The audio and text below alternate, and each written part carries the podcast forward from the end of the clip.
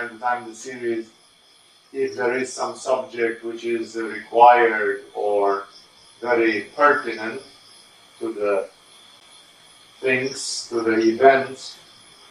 Like soon we are going to have the Mahashivaratri and other things.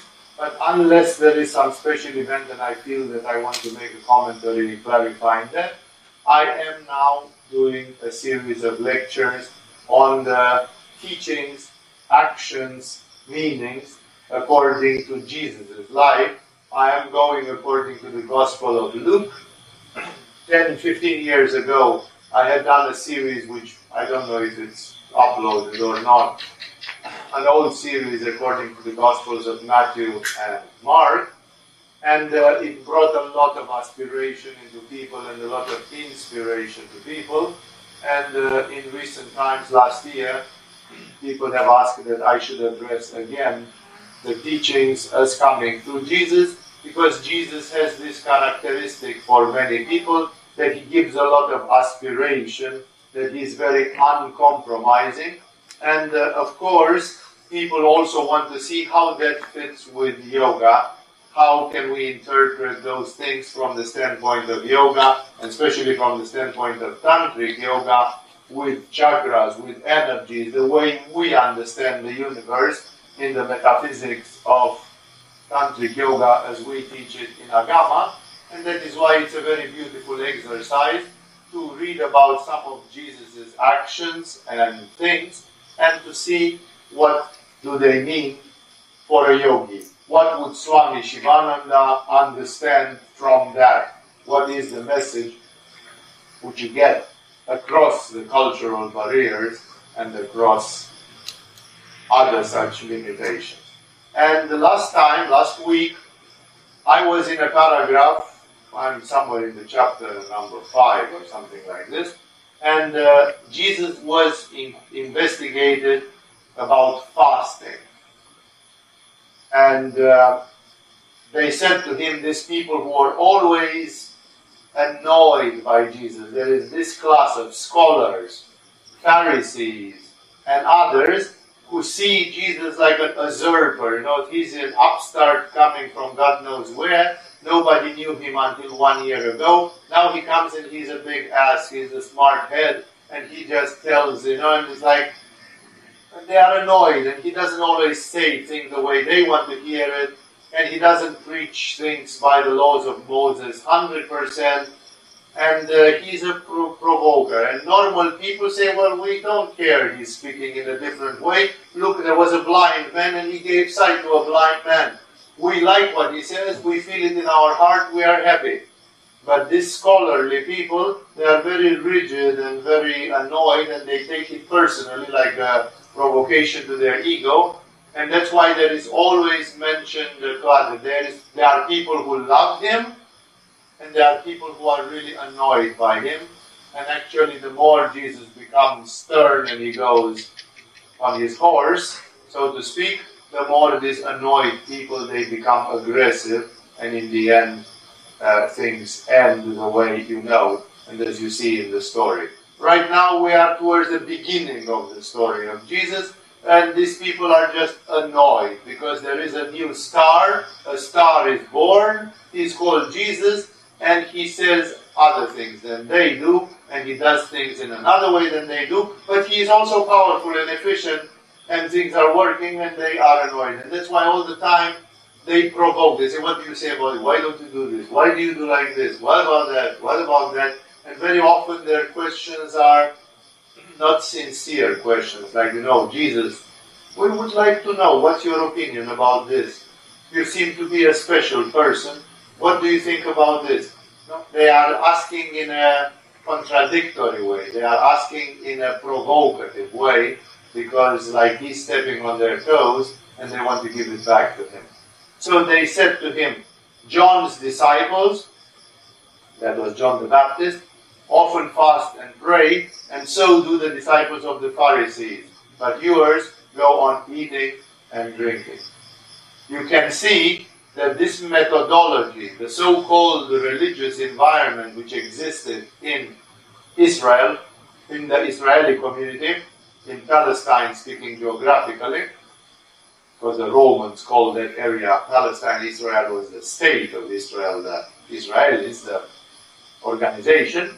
So today, of course, we have the state of Israel there as a country, as a name. Um, in that area, there were, of course, religious groups, some of them more intense. Like it is said, there is a whole theory, New Age theories today, that there were these people called the Essenes, who were very Essenians or Essenes, who were very, very ascetic, very, very puritanic, a little bit like the Jainistic people from India, like the Jain religion, ultra Puritans, and that Jesus was apparently one of those. It's not demonstrated. I've seen whole books written about it, which jump over the demonstration. They just assume it's right, and they just jump directly to the conclusions. On a serious scholarly level, and of course, the Christian theologians have split the hair about Jesus and the apostles for 2,000 years, trying to find out every single detail because uh, they would have loved to know more about Peter and Paul and Jesus and this.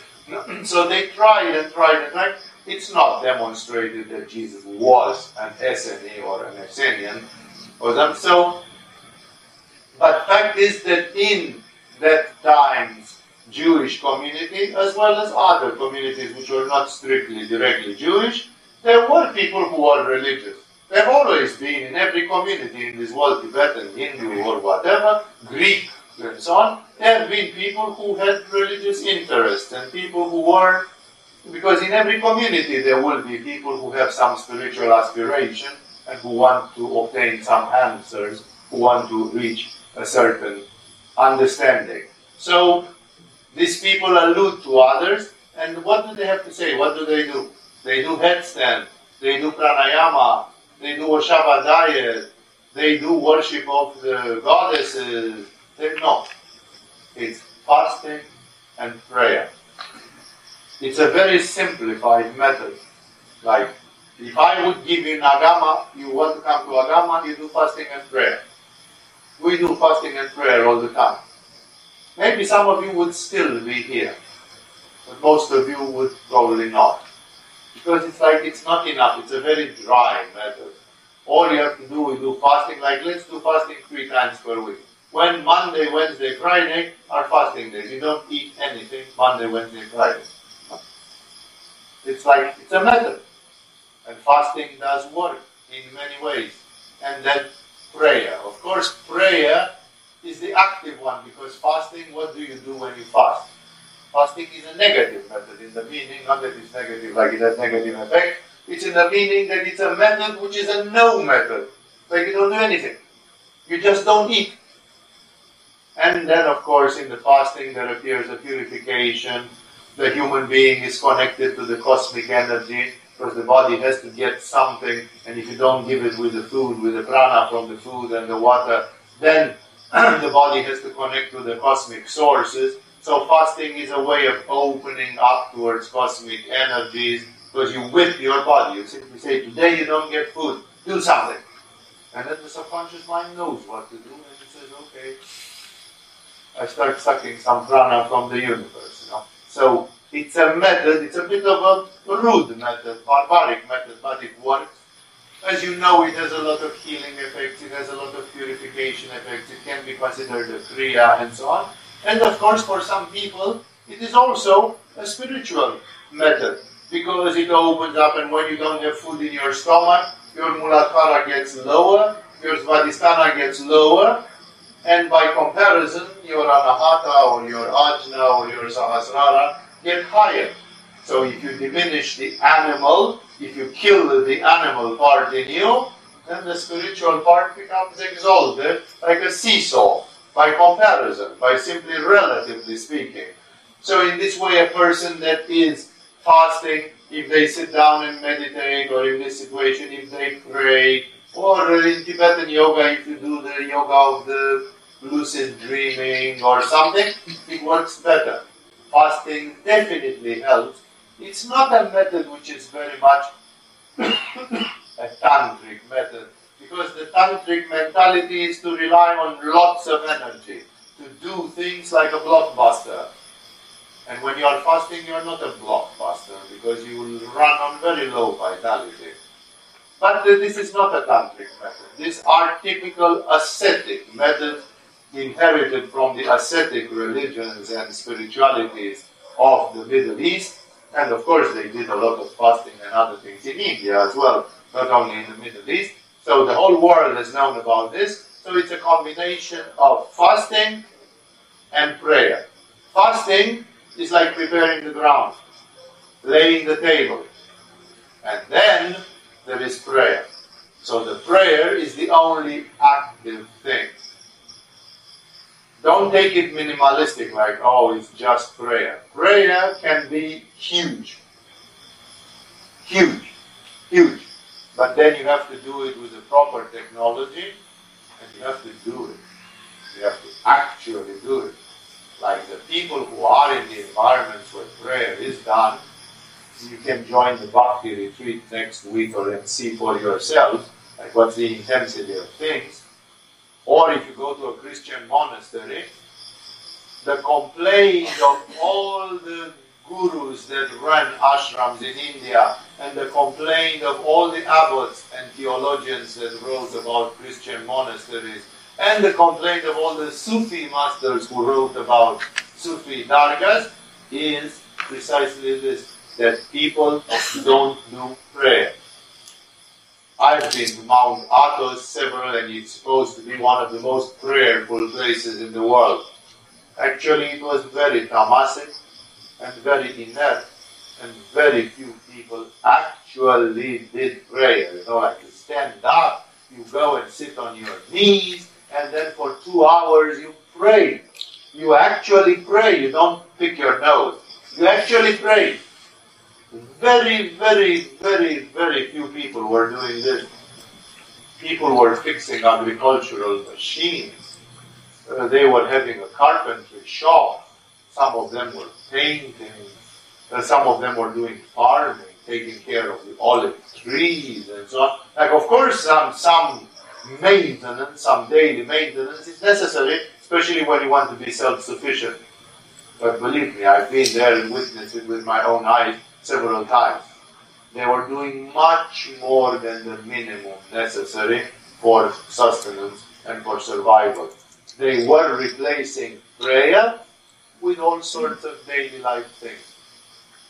Because, and the great, if you read the great saints of Christianity, they write it very clearly. They say when you do prayer, the demons suffer they said the prayer has the same effect as you put fire in your aura. And if there is any demon sucking you or persecuting you, in the moment when you pray, it's like they touch a red hot plate. You become like a red hot plate, and they scream and they run in agony. And that's why the demons and the devils pray that you shouldn't pray. Their interest is that you shouldn't pray. And they said that's why in the religious world, people, a million people go to monasteries and they claim they are going to pray, but they just go to the religious services, which there's compulsory. So they go in the morning mass and they go to the evening service, and then all the rest of the day they pick their noses. They do something else, they don't pray. Out of a million people, men and women who live in monasteries, maybe a thousand pray every day, six hours. The others, just dilly-dally. They do whatever. So prayer, even prayer, don't minimize it, don't underestimate it. If it's done, it's done. That's because you, dear friends, you haven't seen much of what prayer means. Because people who are expert in prayer, they don't show it. They don't share it. It's done in privacy and in secret. It's extremely seldom that you will find a person who did 20 years of prayer and did it, and is going to show you how to pray, or say, sit here and pray with me. Extremely seldom. I've known a very advanced monk who passed away many years ago. I've known one who is really good at prayer, like I, I verified him in various ways, including with other people who are very good at prayer. and they confirmed that this man was amazing. And he was talking about his guru, his elder. You know, they don't call them gurus; they call them elders. You know. And he said, I lived with this elder. He allowed me to live in the same room with him. We were living in the same room, eating in the same room, sleeping in the same room. And he said, I have never seen this guy lying down. When in the evening, when I went to bed, tired, he was still sitting on this triangular chair and doing prayer or reading religious texts. When I woke up in the morning, he was already sitting on his chair praying or reading. I don't even know if he actually lied down at any time. I just know that I have never seen him sleeping. When you are with such a person, then such a person transmits to you osmotically, telepathically, the art of prayer. So the art of prayer is something very profound because it becomes meditation, but it's a meditation in which you speak to God. So it's a meditation which is connected to God. It's not that you meditate on the cycles of nature. I meditate on spring, summer, autumn, and winter. What has that got to do with God? Nothing. Except that, of course, God is the creator of the reality. But otherwise, what has that got to do? So meditation can be on things which are collateral. Prayer can never be collateral because you talk to God. There is nothing more direct than that. Of course, most of you, when you hear about prayer, you are thinking about some of the sectarian, Pentecostal, Baptist, all these Neo-Protestant movements who pray like, Hallelujah, Lord. Believe me, you've never known people who really did the art of prayer. That's not prayer. All this hysterical firebrand prayer, which is very noisy and very, and then they sing some Afro spiritual, some Negro spiritual music, and like it's. When you have been with people who go in samadhi in prayer, and you see that thing, it's such a cheap service. It's so superficial, and then people claim, Hallelujah, brothers and sisters, you know, you throw the crouches and now you can walk again because Jesus has healed you. Then you go home and after two days you have to buy new crouches because you are too arrogant to go back to the church and say, actually, I was just whipped up and I was uh, wired up. But then as soon as I went home, I fell in the wheelchair again, so I still need my crouches, you know. No, no. So many of these churches show you wheelchairs and crouches thrown by people. This is collective hysteria. These are phenomena in Svadhisthana where people are going into a sort of a frenzy, but it's nothing which lasts. Very, very, very seldom will you find a miracle, a real miracle in the middle of this. So the art of prayer is something much more subtle. Is when people, prayer is not about asking anything from God. There was a, a there is a story in the Indian environment with somebody who is a worshipper of the goddess, and he is uh, painting some roof of a house, and because of an accident, it sets on fire. It's a flammable uh, paint, and he gets burned really badly, especially on his hands and on his face. And he in, he falls down from the roof, he tumbles, and in the middle of that, he prays to the mother, to the cosmic mother, Kali or Sundari or whichever was his goddess in his environment. And she appears to him because he is in a state of shock, in a coma, and something like a miracle happens. And she says, What do you want, my son? And he's like, Oh my God, you know, Kali has shown herself to me. You know, like yesterday, I've been praying to Kali for the last 20 years. I didn't see her. Now, you know, and she says, What do you want? And of course, the, the inference is clear like you are burned badly, you are mutilated, and you want me to fix you. And the old Hindu man is a real spiritual man, is a real religious man. He says, The only thing which I want, Mother, is to be more with you. You know, like, I want you to come again. I want you to keep me in this state. You know, that's all I want. You know, like burned on the face or not burned on the face, who the fuck cares? If I want to be with you, that's the only desire. That's prayer. Prayer is not about praying to be healed or praying to have money or praying to, I don't know, to get some sex or praying. No, that's inferior and completely ridiculous to use prayer for these things. The actual prayer is an exercise of communion, of being together, of oneness, of intimacy. And that prayer has its rules and has its technology. Not very complicated, but still it has some rules and technology. And of course, if you do prayer on a full stomach, you are digesting and you are heavy and slow. And if you have been fasting for 12 hours or for 16 hours already, you are burning. You are burning and you are alive and alert. You are like a hungry animal, you know. You are alert. And then you are praying and praying, and there is a lot of fire inside you. And then that prayer can lead to high state. So the spiritual lineages which existed in that time were mostly fasting and prayer. But remember, prayer was meant by prayer, like here, like the Sufis, Mevlana Rumi, Jalaluddin Rumi, when he created branches of the Sufi schools in the 12th century, he said, How should my people pray? There were some prayers, the Islamic prayers, this mosque prayer that you see people doing in Makkah and other places, you know. Like, of course, there is a system of prayer, but this Islamic prayer, if you have ever gone to a mosque and following Islamic people praying on Friday, they pray on Friday and the prayer is like 20 minutes, 25 minutes, or some, maybe less. You go to even in India and other places, and suddenly the muezzin is calling people to prayer, and the Muslim people from New Delhi, they stop, they stretch their carpets for prayer, and they start praying to Mecca. How long does it last? 10, 15 minutes, something like this, no? So, and they do that four times, five times per day. They are supposed to do it five times per day. Not everybody is that uh, consistent with their practice, but the real dedicated ones, they try to do it five times per day. Hey, that means 75 minutes of prayer per day for normal people on the street. And then Rumi was trying to upgrade that. And then they found out prayer either where you hyperventilate like Allah who, Allah who, Allah who, and you go like this five hours and a half until you freak out completely and you go in a state of trance, or another type of prayer, and there are 12 such types of prayer in the Sufi lineages, is of course the dervish dance, where you put your head to the left and palm left palm up and right palm down and start going, and you go like this for two hours.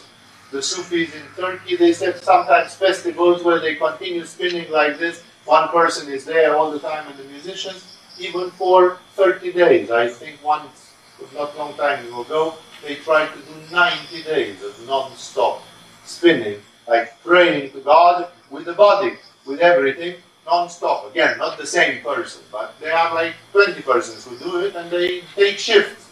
So it's like almost all every day you come one hour, you spin, you take two hours, you rest, you come another one hour and you spin, you take two hours and you rest, you know. So this is prayer. These are methods of prayer, even if spinning is a very exotic method of prayer, very unusual. Know, like you wouldn't convince Christian monks to pray while spinning. You know, they would consider it a strange blasphemy or something. Of course, it's not a blasphemy. It's a wonderful method but uh, they are not open enough to understand and to learn from Rumi, so they just learn and understand from their own lineages. Even so, in their own lineages, there are methods of prayer. There is the prayer of the heart, and then you have all seen the Jewish people praying while they are swinging their butt and doing some things, and they tie a string around their arm, especially around their forearm, a tight string, and they pray doing like this and so on. All those have an effect. Somebody invented those things because they had some effect. And therefore, there are different methods of prayer. And again, some of these methods are purely spiritual and they go deeper. So do not underestimate the power of prayer because, especially in Bhakti Yoga, prayer is the only thing. And if you read mystical literature, you will see that the people who do this prayer that's what they complain. They complain there are only two monks in the whole monastery who actually do prayer. All the rest are just eating free food and they are living a lazy life. Maybe they do some carpentry. They are administrators. They are they are workers. They are lay workers. And only two people in the whole monastery actually do six hours or 16 hours of prayer every day. So um, So they confront Jesus and they say, hey, like we are not born yesterday. There is people around here who are spiritual, they do fasting and prayer. But your disciples go on eating and drinking. Which means Jesus, in these three years, he was not telling to people, hey, everybody, we stop. We take a, pitch your tents, put your tents up, and then uh, in 30 minutes we'll start prayer. He did not institute an ashram life, a sort of a monastery life. Like, hey, know, we go from Capernaum to Nazareth, but, uh, you know, we have to do some practice also. No, he was the practice. He was the practice because he was performing so many miracles and he was giving so much faith and he was shining and he was giving teaching. It was like enough. You didn't need to do dervish dance when you were in the presence of Jesus. The presence of Jesus was the dervish dance for you because it increased your spirit so much. So, of course, it was exceptional. As soon as Jesus passed away, people started doing prayer because they were not with Jesus. Now, many people were saying, ah, you are saying that this guy was crucified and died, and then three days later he was back on his feet. Ah, right. You know, we don't know if we can believe that. Then you fast and pray. No? Because you don't have the living proof in front of you to kind of give, make you enthusiastic and to give you the faith. Even Thomas, when he saw Jesus, he said, I can't believe, like had been with Jesus for what? One year, two years, three years, whatever, you know? And the man was there. And he asked to see his wounds, to see the scars, because he still could not believe it. And he had seen Jesus bringing the daughter of Jairus alive, because he had been the servant of Jairus. And that's one of the three persons that Jesus has brought back to life. He has seen at least one resurrection. That Jesus brought back this little girl to life. He has seen it. And now he's asking Jesus to see his scars. But the human mind is hell. The human mind has so much doubt. And Jesus was the antidote to doubt. You know, like if you walk with him and ate with him and slept with him, either he was sleeping or not, we don't know. Know, really, if he was like this guy I told you about, you know. But the fact is that going with him was exhilarating. Going with him like you were high all the time, because it's like, oh, here is another one. Jesus did another one. You know, it's like it's like you get punches in the face all the time. It's like, oh, I'm groggy all day long. I'm living with this man. I don't know what's real and what's not real anymore. I don't know what to believe. You know, all my beliefs are shattered because Jesus is shaking the world with his presence. You know, so so then there is no need for prayer and dervish dancing and fasting and things like this. So Jesus, apparently, for the Pharisees and the others, he was like negligent with uh, discipline. You know, he didn't say, hey, we are in an ashram here. Even if we move, it's a moving ashram, but it's an ashram, you know? So from time to time we stop and practice. Every day, every day. So that's why, again, not every guru is like Jesus. Like if you went to the ashram of Swami Shivananda, Swami Shivananda was separating two hours when he said from 8 o'clock to 10 o'clock, everybody practiced. You wake up, you take breakfast, you do this, you do that. Then 8 o'clock, you start practicing Hatha Yoga or Raja Yoga or whatever you do. No? Because maybe Swami Shivananda felt like I'm not like Jesus. I cannot walk on water and raise the dead. Therefore, people will have more doubts with me than they had with Jesus. With Jesus, it was hard to have doubts, and still people had. Even one of his apostles, Judas, had so many doubts that betrayed him in the end. You know, it's like the obvious people had, had doubts even with Jesus. And this man was walking on water and raising the dead. And people still had doubts. So of course people will have doubts about me or about Shivananda or about whoever you want to put in this. No? And then when you are in an ashram, when you are in a school, then there are courses of yoga. There is tapasya. Then Swami, we, uh, we in Agama, we never had an ashram. Things are in such a way that the will of Shiva is that I never managed to, although I'm an earth sign and I like stability and so on, I never managed to put two and two together and have an ashram. So even you, when you come to me, we have a center which people are trying to destroy, even this one.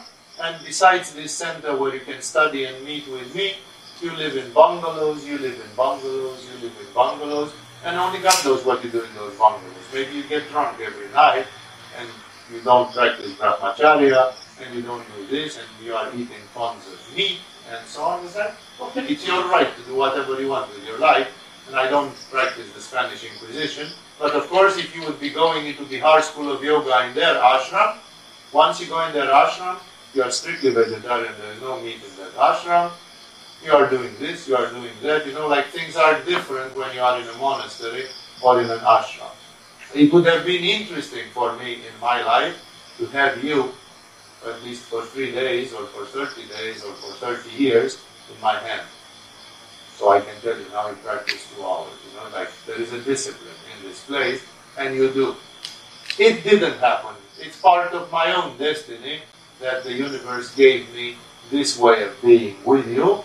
No, but even like this, we have courses, we have recommendations. I sometimes tell to some of you, please work more on the heart chakra, please sublime all your sexual energy, please work more on Ajna chakra, please do this, please do that. No? And I rely on the fact that perhaps people will not be sabotaged by the demons and go home and actually not do anything. But I hope that some people will actually be able to do at least two hours of practice per day, you know, because like why the heck did you come to Koh Phangan if you don't want to go to a yoga school, not to the margaritas on the beach, you know?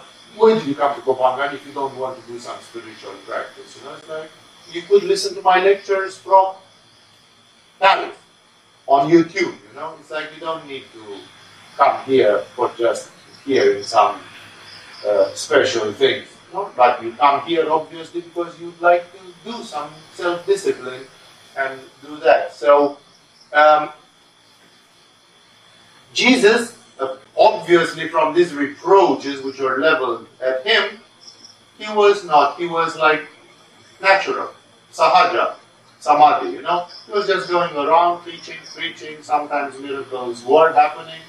He was giving teachings of different kinds. But apparently there was not a tradition in his little group, in his little mobile ashram. There was not a tradition about fasting and prayer. Of course, Jesus was sometimes praying like, God, heal this person or something. So of course there was some prayer, but not uh, hours and hours of prayer like a systematic practice of going deeper or something like that. So they were asking, because they thought that Jesus is just another leader of a community. He's some guru. But of course, we all know that Jesus acted as much, much more than that. And he answered with a parable, which, uh, if you read it like this, you would say this guy really had a great opinion about himself. Like, uh, you know, you can also ask yourself, like, is Jesus arrogant? Is he lacking modesty? He is not, as history has shown, as the story has shown. But he also knows the truth about some things, and he speaks naturally and easily about the truth. So Jesus answered, Can you make the guests of the bridegroom fast while he is with them? He alludes like the whole thing is a wedding party. These three years that you are with me, it's the ultimate spiritual party. And he is the bridegroom, so it's a feast. And therefore, if you are with God, walking around through Galilee or whatever it was, through Judea, you don't need to fast, you don't need to just pay attention. Just assimilate everything, because that's enough, that's good enough. But hey, that's very high, you know. Even uh, Ramakrishna was sending his pupils to practice. Even Milarepa was sending his pupils to practice. They were not just saying, oh, it's enough, just look at me, I'm going to walk on water a little bit for you, then that's enough practice for you while I'm alive. Only Jesus has this kind of, you know, and if you don't believe that he's spiritual or anything, this guy is a huge megalomaniac, you know. You have to be truly megalomaniac to say such a thing. Or if he is right, true. You know, it's like this man is the way. He says it later. I am the truth, the way. You know, I'm, I'm it. I'm the reality. You know, it's like you are looking at it right now. You know that there is this beautiful scene in the Zeffirelli movie where he says that he came to be the truth, to give witness to the truth. And Pontius Pilate, who is fucked in his head with Roman and Greek philosophy, you know, all this decadent Roman Empire, Greek civilization philosophy, which is jerking off, you are not getting anywhere with it. He says, ha, what is the truth? Where is the truth, you know? Like the truth doesn't exist, we can't. But he was looking at the truth because Jesus said, I am way, the life. You know, it's like, but in another circumstance, not there three days before when he resurrected Lazarus, or one week before. You know? And now, you know, and the people were passing by and they were not seeing. So Jesus is at a level where which makes him unique. Not even great gurus of yoga have been able to have this kind of influence in such a way. So he said, but the time will come when the bridegroom will be taken from them okay, you don't know if he predicts he will be crucified or that he will die prematurely, because the way it's formulated, you can say, hey, the man simply said that one day he will be dead. He will not be on the face of this earth anymore. So we don't take it as a prophecy. But anyway, he said, I'm here. I was born 30 years ago.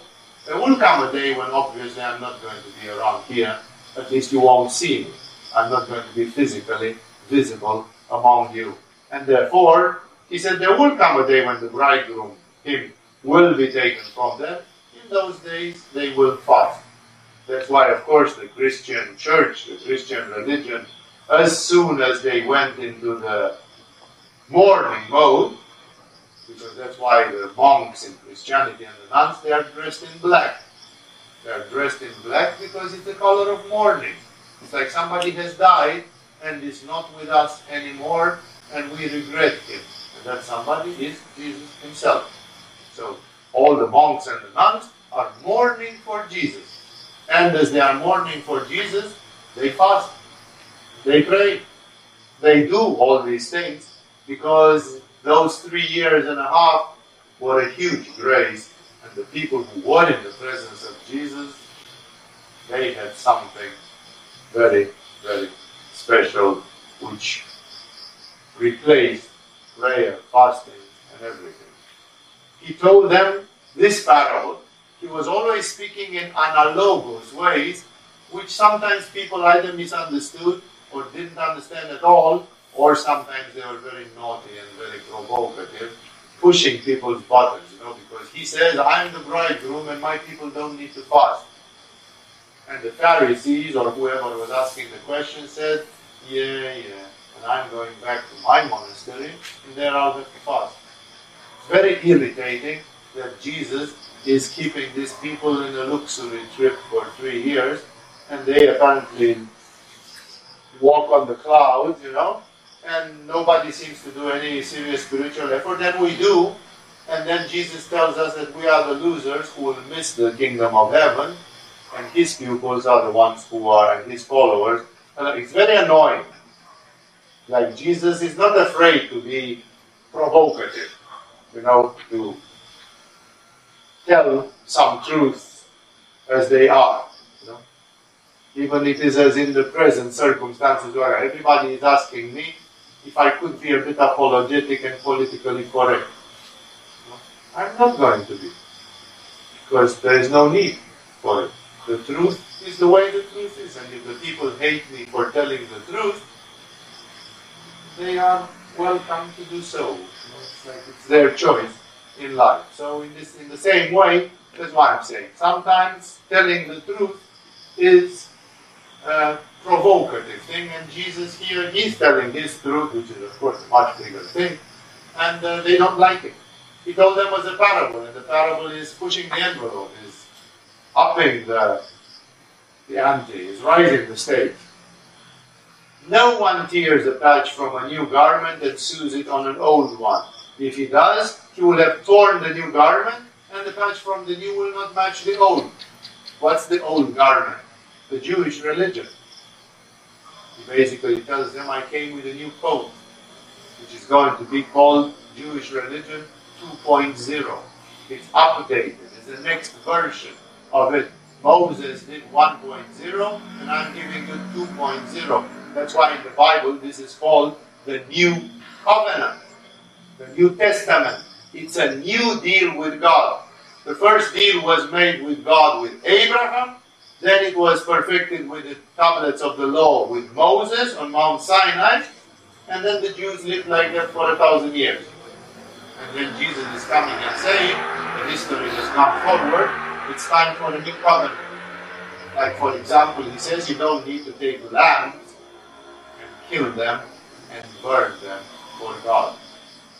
But you take bread and you say it's Jesus, and then you eat that bread. So it becomes symbolic, it becomes metaphysical, and this is the communion.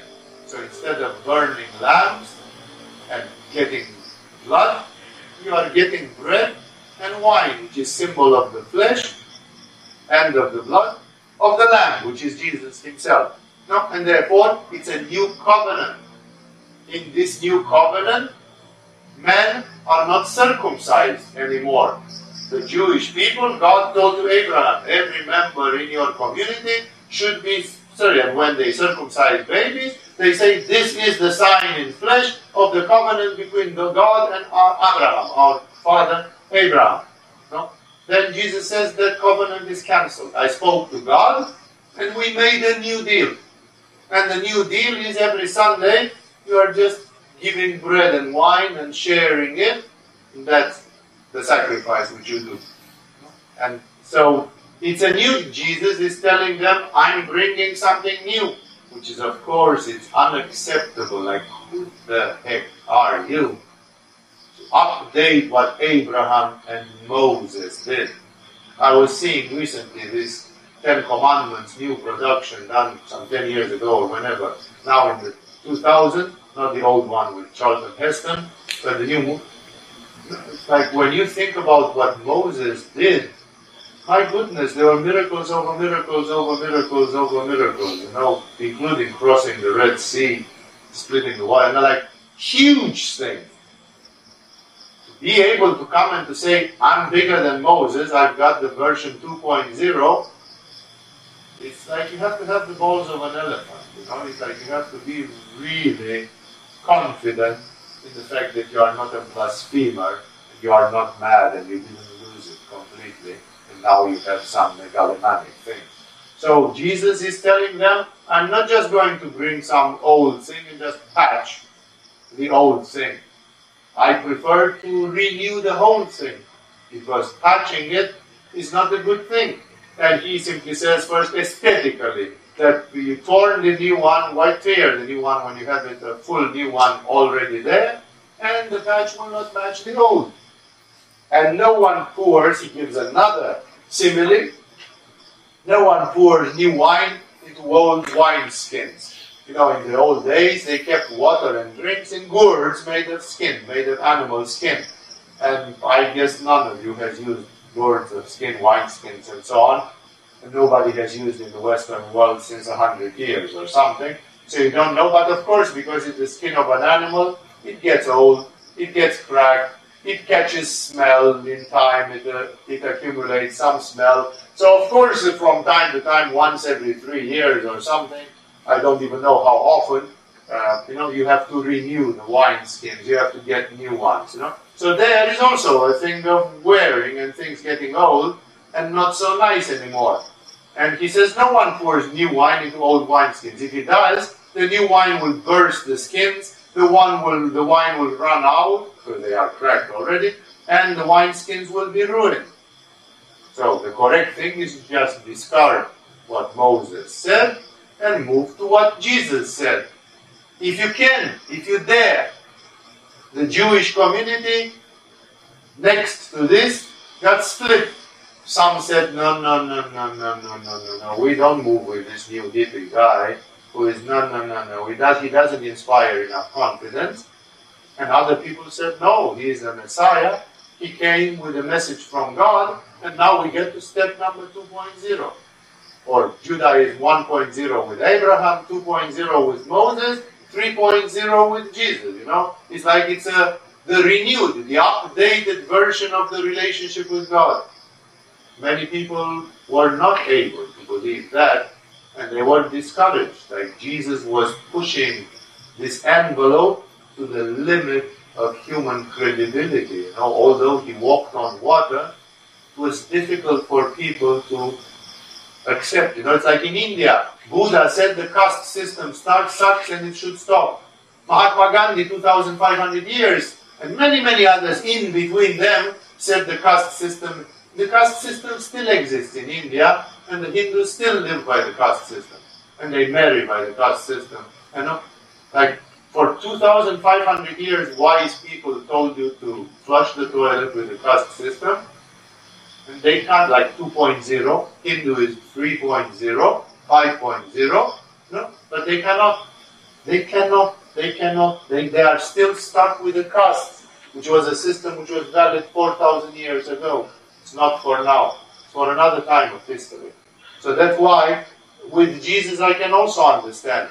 For some people, Jesus was too much, especially if they saw him one day here and one day next year, and every time he was big mouthed and smart ass and talking to people dismissively, like you don't understand, you don't do this now, the bridegroom is here and you should all celebrate. It's like. You know? It's like, who is this guy? And you hear, oh, they say he raised a dead man. Uh, sure, I also heard that David Copperfield is flying every Sunday in Las Vegas, you know. Maybe there's a trick. Maybe there's like, what do I know, you know? So it's like, that's why I say, you cannot really blame people for doing this, especially when Jesus pushed things far, really like make a revolution, completely change your thing. And permanently, he says, it has been told to you like this, but now I'm changing the deal and I'm coming here and telling you it shall be like that. Very, it requires a lot of faith to believe one guy hippie looking, you know, that, okay, you hear he's walking on water and things, but still, So he says, no, new wine must be poured only into new wineskins. And no one after drinking old wine wants the new, for he says, the old is better. So he wants to keep the wine in the wineskins until it becomes mature there. So this parable, a bit twisted as it is, if some of these parables are sometimes funny, to say the least, but, uh, you know, he just wants to make a point. And he says, look, it's the bridegroom. I'm here. There comes a new covenant. It's the year zero, right? After all, in the Western culture, we can say that we are in the year 2562 from the standpoint of Thailand Buddhist. But in the West, the year zero is a, it's Anno Domini. It's before Christ and after Christ. That's how history was in the Western. So it's like the history, Jesus is like the history is restarting with me. We reset the clock of the history right now. So uh, he is very bold in his statement, and that doesn't contribute. Like people who are open minded would say, okay, maybe let's stay with this guy here some more, maybe see him again floating through the air or something. So we get a bit more faith. And some other people say, nah, nah, he is uh, just a magician. He is doing some shit, he is, you know? And people will be turned off and think, oops, this man did too much. So, that was his answer about prayer and fasting. He doesn't deny the value of prayer and fasting. He just says, not for three years and a half. After you lose me, then there will be plenty of fasting and plenty of prayer to be done. And thus we move to the chapter number six. Don't ask me, I don't know how many chapters there are coming up, I didn't look in advance. Doesn't matter because we're not doing theological surveys. I'm just telling you some of the words and stories of Jesus, seeing a little bit like how this fits with things which we know in spirituality and metaphysics. One Sabbath, so it was a Saturday, Jesus was going through the grain field, and his disciples began to pick some heads of grain, rub them in their hands, you know, like you rub barley or oats or something, or wheat itself, to separate the husk from the uh, grains themselves and eat the kernels. Some of the Pharisees asked, what, why are you doing what is unlawful on the Sabbath? Even if it was not the Sabbath, it's like to whom did those fields belong? Wheat is not just growing like this, especially in the deserts of Palestine. Must have been somebody who worked their ass to plant that wheat or oats or what they were there, to irrigate it in the desert. And it was his bread for the coming year. And this guys passed the road, it's exactly as you pass the road and see a mango tree with mangoes or a banana tree with bananas, and you don't ask, these belong to some Thai family, you just go and pick them up. Maybe it's not polite. Maybe it's not like, you know, these people thought that the whole world belonged to them. They were going around, they were high because of being with Jesus. Jesus told them how important they are for the future of the planet, and indeed they have been. That's why these people were like, hey, we've got the whole world. You know, like they were in a height. They were gone completely, you know, because they owned the world, because they were with Jesus. I have seen this in people being with some gurus. I've known in my life a couple of gurus who are very good at pumping people up like this and giving them a lot of confidence. And it's like people were walking 10 centimeters above the ground, you know. And then they thought they were entitled. These people were entitled. Forget that it's the Sabbath. They are just walking on a road in Israel, in Judea, in Samaria, wherever it was. And while they are walking on the road, they see some wheat. And they just go and take some and eat it. We are hungry. Hippies. Gypsies. Know, they're like gypsies. They go around and they steal the crops of people. Even that was not nice. And Jesus still thought it was right. You know, like the nature belongs to God. We belong to God. People have to share. People have to be generous. So the fact that I and my pupils are eating just a kilo of wheat, all of us together, and so on was summed up together, it's not a tragedy, and we're not really thieves or something. He did not consider it a theft. But really, if you look at it, it never says that they asked for permission and then they did it, you know. And after they do this, then there was also the thing that it was in the day of Sabbath. The traditional Jews said you have to prepare your food on Friday, and Saturday just sit and smile to God.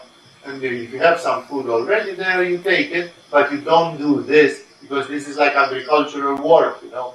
You are actually separating wheat and husk and so on. You don't do that. So if you didn't take care to provide for food on Friday, Saturday, I guess you will have to stay hungry. You know, it's being more careful next time. Next week, pay more attention. Or whatever other rules there were there. But definitely this was not good for the day of the Sabbath. Not to mention that it was not very, not very, like these people felt entitled, you know, like we're going and the nature belongs to us, you know, and we can do things. I've seen that in spiritual circles. Sometimes spiritual people, they develop such a ecstatic, they get carried so much in it that sometimes they take some things for granted. And then they go around, you know, doing things which are not perhaps the most uh, simple things. Why are you doing what is unlawful on the Sabbath? These people were constantly trying to find that Jesus had 25 mistakes every day, you know? Like he had to be judged all the time and he had to be exposed. Like you are not the real deal. Yesterday you told us this shit with fasting and, uh, you know, bullshit. You know, your pupils should pray and they should fast. And you gave us all your silly explanations that you are the bridegroom and you don't put a patch on it. Like, you know, fuck you with your parables and this. And now you are eating on the Sabbath, you are doing things on the Sabbath day, you know. Like they always wanted to expose here, you are doing another one. And another, like you definitely are not kosher. You definitely are not kadosh. You know, you holy. You're definitely, some, there's something wrong with you, man. People say you are a prophet, but uh, Jesus answered to them. He always has an answer. Jesus answered to them. Have you never read what David did when he and his companions were hungry? Yeah, but people say, yeah, but David, now you compare yourself to David. There's another big one, you know. Okay, David was a king, man. And David lived 500 years ago. David was a prophet and a warrior, and now you, you, you know, like comparing yourself to David is another shameless thing, you know. You change the law and you compare yourself. and It's like, okay, but he's going directly to it, you know. He says it has been seen before. Even David, when he said, he entered and his companions, not only him, he entered the house of God, which is the temple. He entered in the temple and taking the consecrated bread, he ate what is lawful only for priests to eat. In the Jewish rituals from those days and still today, besides the story with the lamb which was burned to ashes and other things, some of the offerings was this story with bread, this uh, unleavened bread, this special Jewish type of bread, and generally only the priests were eating it. So it was like a consecrated bread, and it was eaten in the rituals as a sort of a communion and consecration and thing. And David said, The heck with it. I'm hungry. My friends are hungry. I am the prophet of God.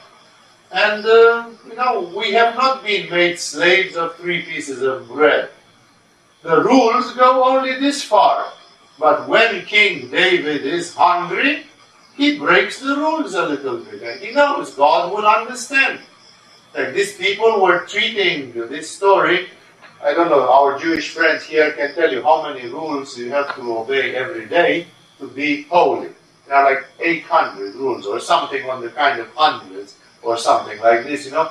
It's maddening. Nobody can really do it. There are traditionalists who try still, but it's like maddening. You cannot. It has become like a Gothic arabesque, you know, it has become like the Gothic style in art, you know, it's overloaded and overcharged with too many things to do and not going in the simplicity of I am with God, you know, I God is with me, and you know, like David. David was at least spiritual. He said, okay, all these rules, you know, sometimes they are too much. Right, right now, we are hungry, we have no food, there is nothing to do, so we eat from the bread in the temple. You know, it's like, do you think God will strike us dead? You know, it's like, what kind of God is that? You know, that, that God is an imbecile if he does that, you know? Like, of course, God has an understanding which is way above these rules, and he can see that now there was an exceptional situation. And also, David is an exceptional person. So Jesus is no less. He says, I am a special person in special circumstances. We, my group of hippies, we don't have a farm, we don't live in an ashram, we don't have a monastery, we don't have a community, and therefore we eat whatever we can whenever we can. We are like the birds of the sky. No, God feeds the birds of the sky, and God feeds us as well. And also, even if it's Sabbath, we are hungry, and we didn't provide some food since yesterday in our pockets. And therefore, now we got hungry, we have to do something for it. So he's very breaking the standards, of course. And so he goes and says, Don't you know what David did? Again, provocative example. You are not David, for God's sake. Eh? And he also gave some to his companions. Like not only David that he was with God, an enlightened prophet or something, he gave to everybody. Then Jesus said to them, The Son of Man, which is him, that he designates himself sometimes by calling himself the Son of Man, which is a way of archetypal. He said, I am each and every human being. I am the archetypal man. I am a symbol of humanity. I am God connecting to humanity. I am the doorway between God and humanity. I'm the connecting link between God and humanity. So part of me is human because he is born out of a womb of a woman with a human body, sleeping, eating, like everybody else. So he says the Son of Man is Lord of the Sabbath. There he almost proclaims his divinity. Like he says, I'm bigger than the stupid laws about the Sabbath. I am the Lord of the Sabbath and I decide what it Again, how can you accept when God told to Moses or something, you shall observe the Sabbath? And then comes this guy with a dubious reputation and he says, I eat from the field, I do like King David in emergency situations, and I am the Lord of the Sabbath. Very bold statement. Again, you can see that Jesus pushed the envelope to the edge. It's no wonder that eventually he got it. He had it coming. Only somebody who is asking for trouble pushes that far and that much. He could have pushed in 30 years, like Buddha. You know what? Uh, I think we provoke, we irked the people from uh, Capernaum, one of those villages, too much. Let's give them a break until next spring. Know? Like we can do a revolution in 30 years. But he just caused tsunami in three and a half. Know, like in pain, like there is no patience. I came to do the work of God, rush everything in my way like a caterpillar, you know, like I'm a bulldozer, I'm a steamroller, you know. Nothing stands in my way because I've got no time. In four years, I have to be back in heaven, you know. So it's like, let's do this quick, quick. Well, quick, quick had the effect it's like a speedboat. If you run a speedboat with 30 kilometers per hour, you get this much foam, and if you run a speedboat with 200 kilometers per hour, it's a totally different story of what's happening with the water under the boat. And therefore, Jesus is the speedboat here. He is just like flushing everything, not holding back, just pushing. And he gives all the provocative examples. He places himself automatically in the big league. Like he is in the most major league, and he assumes rights which only David and Moses and Abraham had in history. It's like, but is he? No, he actually comes and says, I'm bigger than those three. Those three were not worthy to tie my shoelaces. And I was like, I am their daddy. It's like, whoa. It's like, what is this? On another Sabbath, he went to the synagogue and was teaching which was okay. And the man was there whose right hand was shriveled. The Pharisees and the teachers of the law were looking for a reason to accuse Jesus. So they watched him closely to see if he would heal on the Sabbath. Like in the moment when you are in the attention of these people that hate you, they speculate any mistake. any mistake you do is going to be they are chasing the mistakes. They are hunting you down because they want they want to catch you. Now Jesus was on the blacklist for many people already. So they were just watching all the time, let's see if he does some other shit so we can add to the list. We can write the black book of Jesus.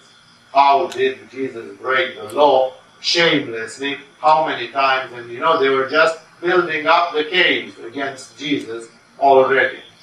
And of course, you would say that if you are like Jesus, you should hold back a little bit. You know, it's like, okay, now if I do this one on top of everything, we like, what would it cost to postpone this for tomorrow? I call this man with the arm, say, son, sonny boy, I want to see you tomorrow. Because in my mind, I know tomorrow I'm going to fix your arm. But see, Jesus is like, uh, he really wants to step on their toes because he doesn't like their ignorance, their arrogance. He is provoked by the fact that they are against him and he's treating them the same way. You know, like the more you don't like me, the more I'm going to step on your toes. You know, like because in the end, this thing has to snap. Either you are with me or you are against me. You know, it's like we don't make any compromise in which people come later and say, But Lord, oh Lord, you know, in that day I was also and I was with you. And you didn't say. You didn't make it black or white. You were with me or you were not with me. No? Really, he says it somewhere else. It's his idea about things. He who is not with me is against me. Come. That's as simple as that. You know, like it's black and white from this standpoint. You know, you fall to the left or you fall to the right. That's all. There is no middle path in this. So they were they didn't push him. Some other times they pushed him, but now there was a man there, and they knew this guy is maniacal with his healing miracles and so on. So let's see if he does it again. Let's see. And of course, you would expect that Jesus would be a bit diplomatic, but he isn't. Diplomacy is not one of the qualities of Jesus, or maybe he can be the most diplomatic person in the world, but in this situation he doesn't want to use. In those three years and a half, he didn't use too much diplomacy. He simply said diplomacy when I'll be back in heaven. I'll play with diplomacy. Right now, I'm going to step on toes big time. And he did. So, uh, the situation was cooked. It was like this, and now everybody was waiting to see if he does it. And of course, you know, even without me reading what's coming further, you know that Jesus has the balls of an elephant, and he's just going to do it right in their face. Because it's like, why not? Why not? And then, but Jesus knew what they were thinking, obviously, and said to the man with the shriveled hand, Get up and stand in front of everyone. So the poor guy, who was in the middle, who was in the crossfire, he was the stake. Like imagine what was in that man. You have a shriveled hand. You hate your life because of it. Everybody would like to have a dead hand, a dead arm, or whatever, because how far up it was. So his life was shit because of it. He was begging in the synagogue or whatever. No? And now there is a rumor there is a guy who is raising the dead.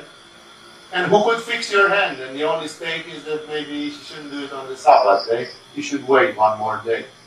It's like God, you know, I would run after him. Even if he leaves my village tonight, I would run and tomorrow I would ask, now it's not the Sabbath, can you please do it? You know, it's like, it's my arm, it's my life, it's my happiness. Today is the beginning of the rest of my life. You know, it's like a, a, a happy new life is waiting for me. So this guy, and but on the other hand, those people think he shouldn't do it. What was in his heart? You know, how split he was in his heart that there was in the room a man who potentially could kill him, and there were 20 people who thought he is a blasphemer, he is a sinner. Which is like, shit. Then Jesus said, see, Jesus didn't just do it, stand up. He always wants to give a lesson.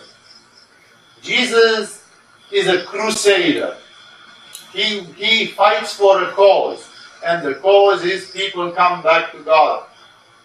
People, I will teach you the way to God. And he always, he's a teacher beyond anything. He's the ultimate teacher. Like whatever he does, he never does it in a discreet way.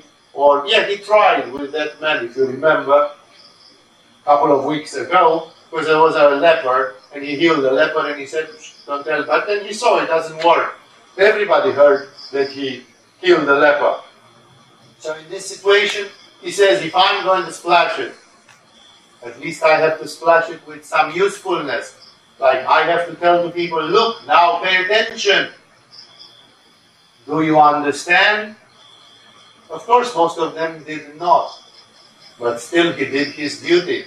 The point was not that he came to heal a man. What was the importance of that one anonymous man with a shriveled hand in the history of the next 500 years of this planet? The importance was because a hundred people saw it happening and they were given a lesson. That's what went into history. We don't even the name of this guy. Who was this Walter who got his arm healed? We don't know. He's lost somewhere in history. That's not important. But for him, it was important. For his ego, for his life. But for the story of Jesus, it's not important who that guy was. That guy was a pretext. Jesus was looking for any pretext to enlighten people and in some cases to provoke them. If they were not ready to be enlightened, then get the finger, you know, it's like get the rough part of the deal. Then Jesus said to them, he first did the moralizing lesson, the preparation. He said, I ask you, which is lawful on the Sabbath, to do good or to do evil, to save life or to destroy it? See, he's not asking it's lawful for me to heal. Because they'll say no. And then they'll say, wait until tomorrow. But he just wants to provoke them to show them your law is incomplete. It cannot describe all the circumstances. The law is alive. It's something which you live. And according to your level of consciousness and other things, it has to be adapted. There is no moral law which is forever engraved in stone. Even the first commandment, thou shalt not kill. Yeah, but Krishna says, Arjuna, stand up and kill them all. Wait a second, you know, it's like, it's not as simple as that. And then, he is asking by twisting the words.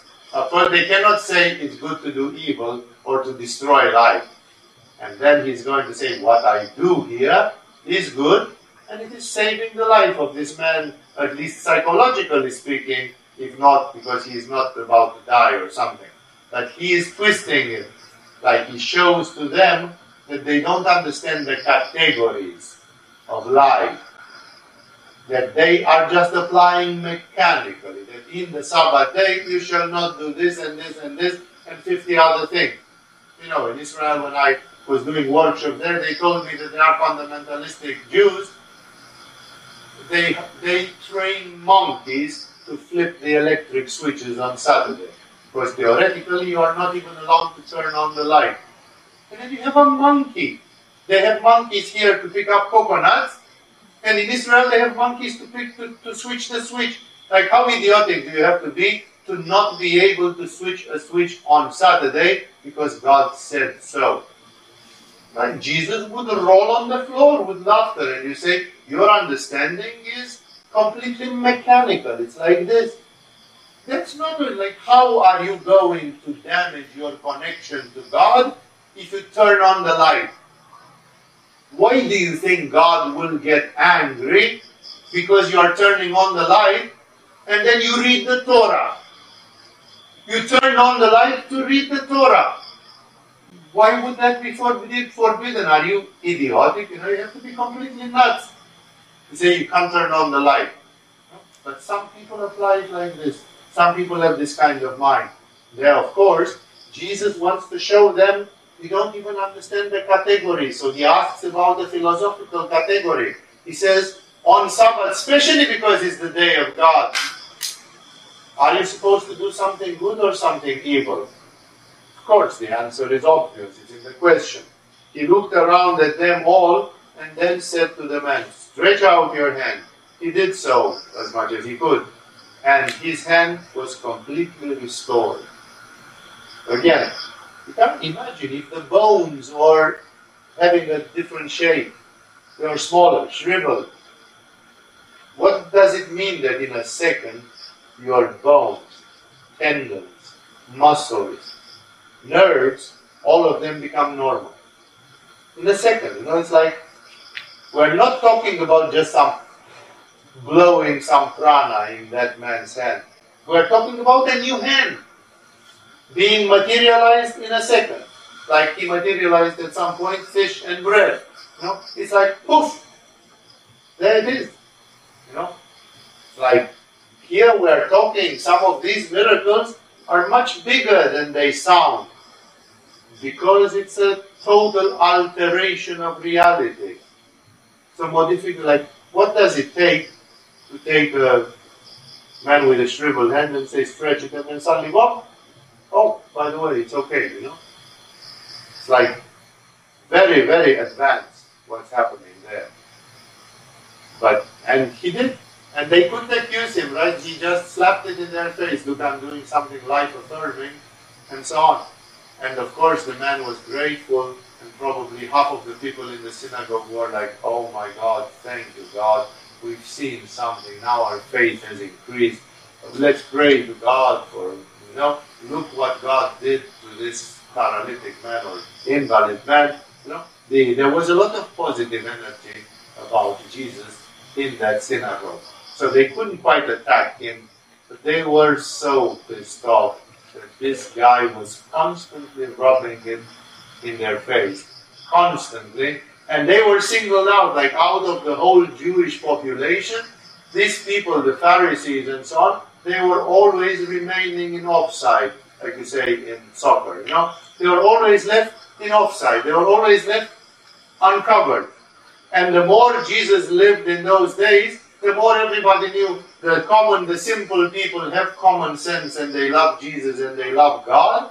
And then there are these leftovers of our society, the idiots who call themselves Pharisees and Zealots and whatever.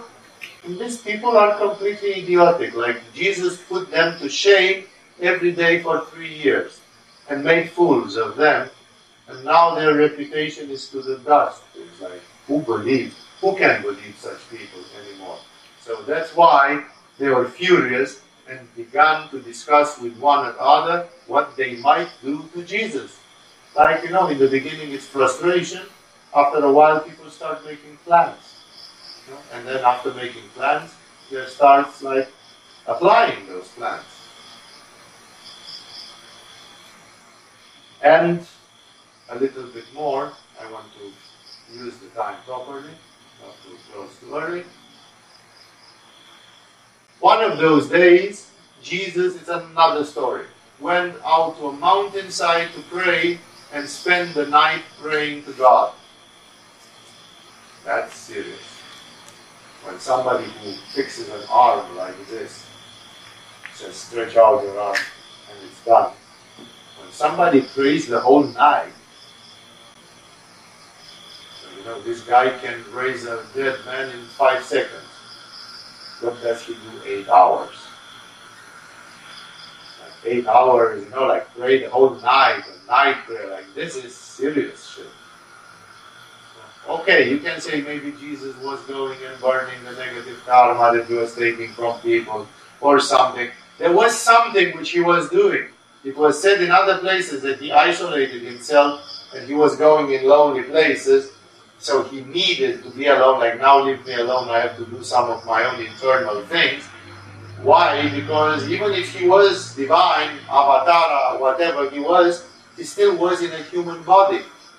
And the human body has it. he had to eat himself. He could not just go for three years not eating. Hey, there have been people who didn't eat, like Therese Neumann, Giri Bala, all those women quoted in Yogananda's autobiography. So why didn't Jesus go not eating for three years and a half to make things even more spectacular and to kind of demonstrate it and to make his life easier as well? No? So that's why I say Jesus was having some limitations brought by the fact that he was in a human body, and in this case, he went. But then there comes something, something is happening. You will see that Jesus has some moments after which the game changes. And now the game changes with what I anticipate. Jesus designates 12 apostles. Like he has a lot of people that follow him, and then he designates 12 lieutenants, 10 second in command, he 12. He designates 12 main disciples. And we all know that those 12 disciples, we talk about them, history is written about them. On the Pentecost, 50 days after Jesus passed away, they were enlightened. They were put in Samadhi, all 12 of them. And 11 out of 12 have been martyrized, have been assassinated. They died of a bad death, of a violent death. Only one of the 12 apostles was not assassinated. That was John. Not John the Baptist, don't mix him up. John the Apostle. There are two Johns in the story. One which is before Jesus and one which is disciple of Jesus.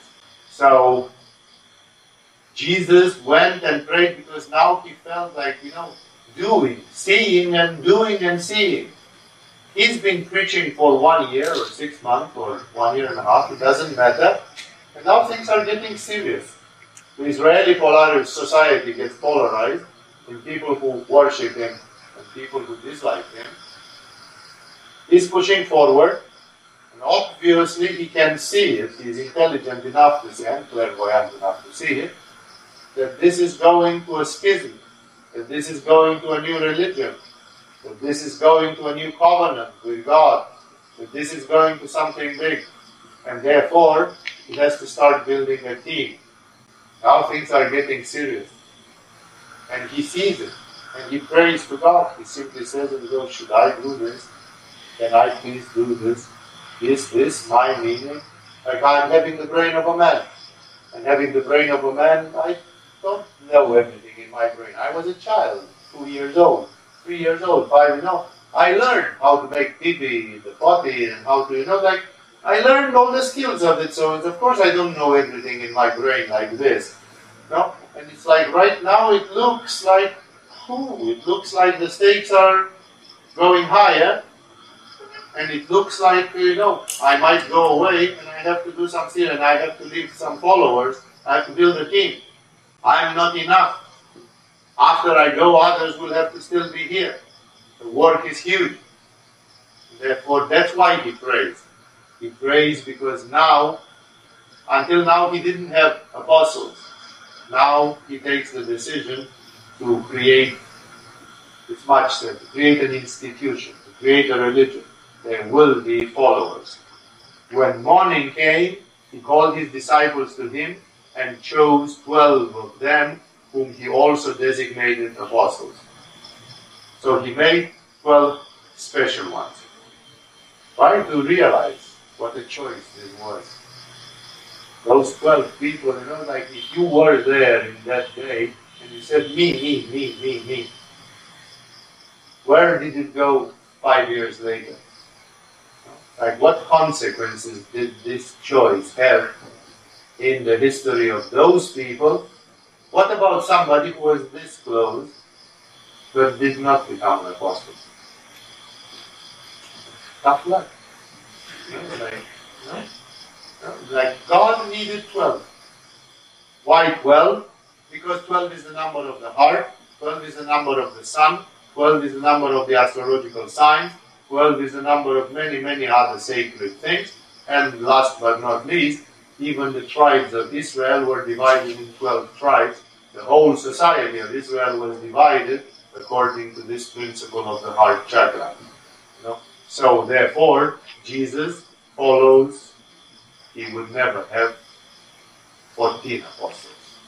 14 means nothing. It's just a stupid number which means nothing. Well, means everything. So, by doing this, he addresses it very clearly. Still, the institution is still very Jewish. Later, there will be more prayers and more upping it, and then it becomes transnational, and it becomes multinational, and then it goes beyond the borderlines of Israel, cultural and geographical. So right now he got the first thing like, okay, I have to I have to up my game, I have to raise my game. And Therefore, he meditated and meditated the whole night. And when he comes back, he says, I have to choose some of you. And uh, of course, he chose them according to his heart, according to his clairvoyance, according to his intuition, according to what he saw in that night of prayer, whatever was revealed to him at that time. And so he chose them. And here Luke bothers to even tell us who they were.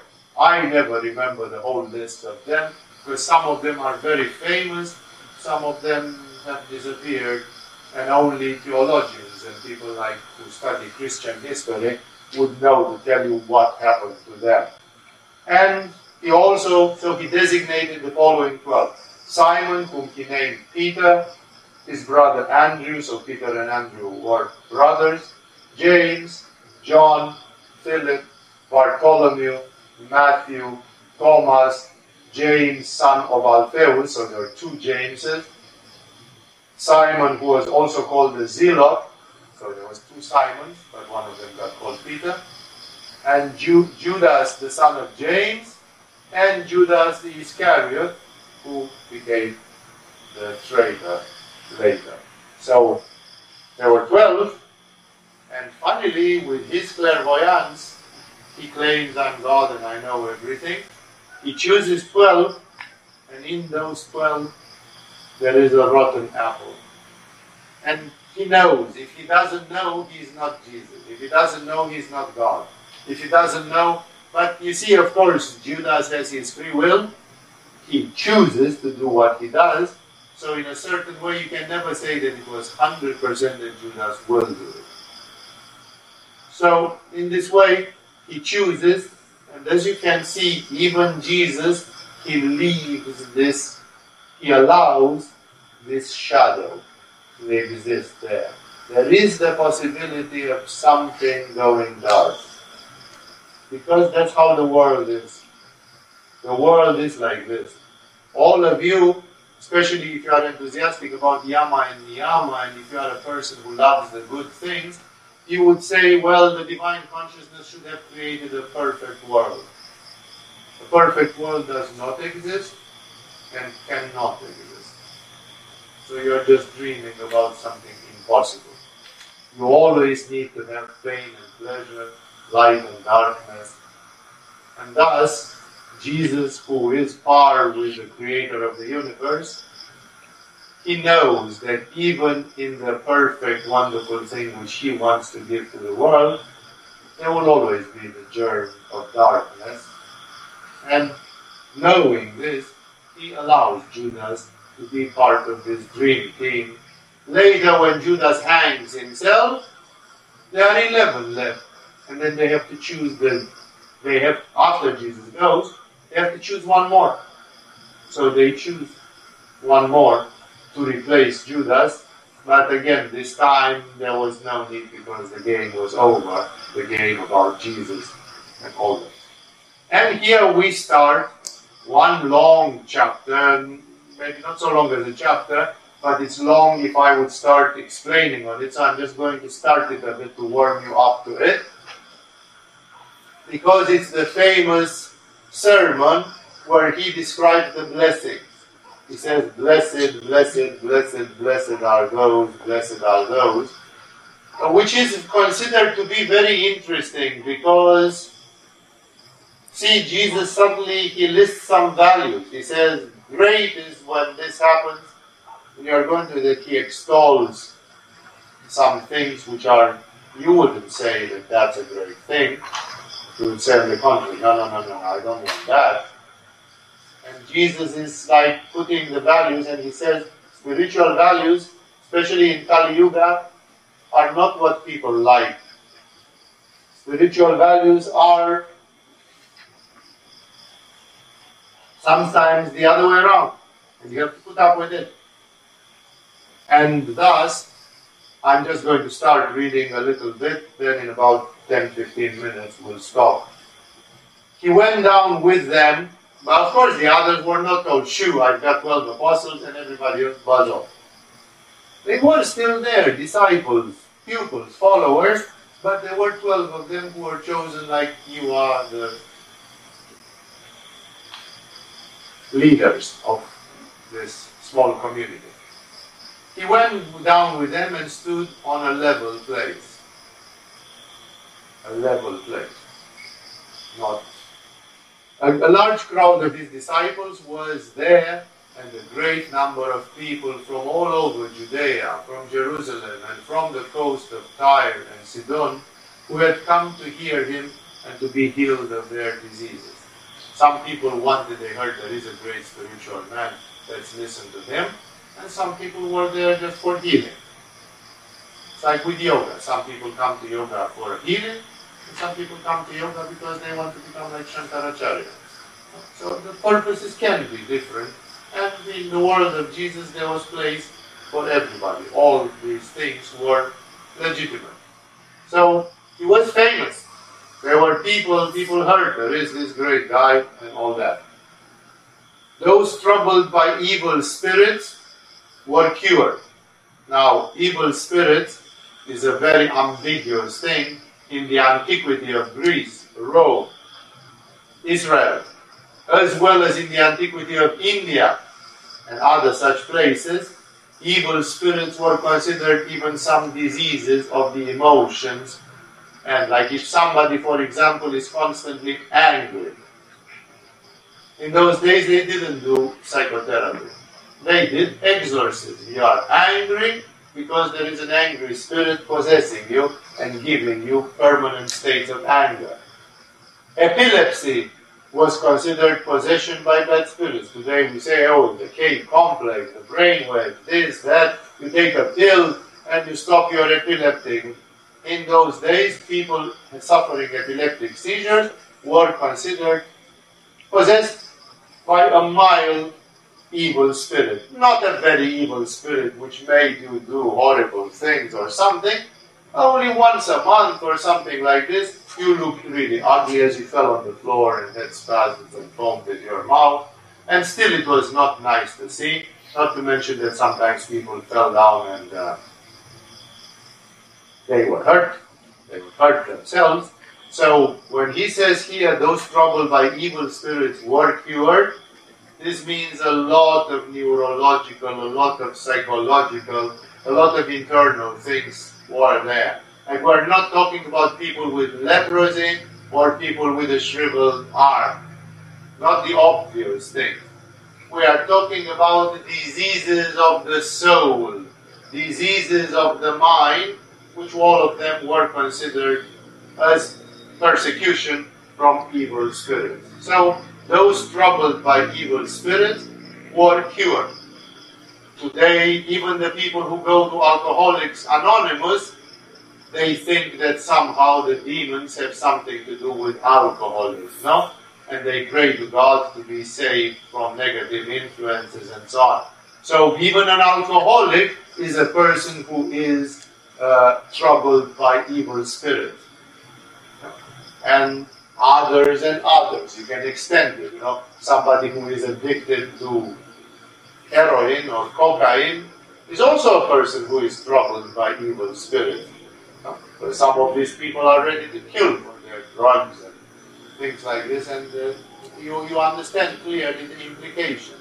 So those who are troubled by evil spirits, which means more subtle diseases, were cured, and the people all try to touch him because power is coming from him and healing them all. Try to imagine a little bit beyond the text. Like people discovered that if they had a disease and they touched Jesus, they were healed faster, better. Like this man was like an electric eel or something like this. He was like people touched him and they got healed can you imagine thousands of people just trying to touch you so that they will get healed? And actually, it did happen because if they wouldn't have been healed, 100 people would have we tried to touch this guy, nothing happened, he's an imposter. Like it was continuing all the time, all the time. It's like this man was like a dynamo. It's like somebody was charging him up with electricity from the back or something like this. Now, obviously, he had been on a night, he had been on a hill and prayed the whole night. And then you go like this, you are like, imagine what the presence of Jesus was. You know?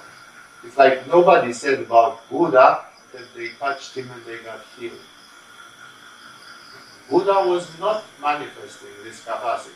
I don't know if he could or not. That's not important, really. It's important for Buddha. But it's not important for us. It's important of the fact that Buddha did not have the license to do that. He did not have the permission from Shambhala to show that to the people from India. It was not, he didn't do it. Maybe he could do it like Jesus. He didn't do it. So Jesus, is like how many people did you hear? In India, there is a legend about some Babas in the old days that they were practicing pranayama until they were developing their etheric field that they could heal people even a few meters around them. If you came near them, evil spirits like epileptic people would have a seizure and then they would wake up, clean themselves, and be healed for the rest of their lives. We heard about some other people doing this, although I personally haven't seen a single one that could do this. There is this guy, Bert Spalding, who wrote The Lives of the Masters of the East, who says that in India there were and allegedly still are, lost in the Himalayas some places, some temples where this is happening. Like the temple is so charged that if people come there with a severe disease, they make a crisis, they fall down, and then they stand up and they are healed. And nobody talks about those temples because it's a well guarded secret. And most people go there, they don't know. They just say, oh, there's a nice little temple there, and they go away. They don't know what they missed. And or they are healthy, and then nothing is happening for them when they pass by, and they don't realize. So, back to our story. The people try to imagine the imagine the the stampede. Can you imagine what's happening if 300 people try to touch your clothes or your body, just get healed? What a mess! What a nightmare! Imagine, you know, how were they making order in all of this? And poor Jesus all the time, all the time, all the time, on his back, on his shoulders, on this. Somebody one day, and then somebody probably came up with the idea and said, I have a child at home and it's a bit sick, and I have a pillow. I'll touch my pillow onto Jesus and then give it to my child. You know, people started touching their underwear to Jesus, their robes, their pillows, their something to charge it up. You know, this man was the permanent dynamo giving, emanating healing energy. You know, can could you stop it? Like could Jesus say, "Hey, stop! Mm, not the cloth, please." You know, it's like when you are surrounded by 300 people that all of them try to touch you because they are hysterical that they are going to get healed. Once you entered in that game, you play that game. You know, there is what what can you do with a mob, with the hysteria of a whole crowd that says, show us another, give us another one, more, more. You know? Not only me, but I have a child that is sick at home and couldn't be Here is his sweater. You know, can you touch his sweater and I gave it home and he will get well? No. It doesn't take much to jump to such ideas. You know? And then it goes on and on and on and on.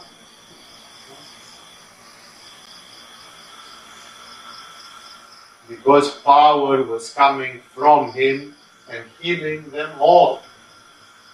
All. That is not mentioned. These people, I mean, maybe it was, but they don't mention that there were three people who didn't get anything. Probably they would say, you know, there were like 300 people there, and uh, about three of them didn't get much. Because probably they didn't have enough faith or something. No, they would immediately find an excuse. But nobody writes that. It says, and healing them all. All, for God's sake. Imagine the atmosphere.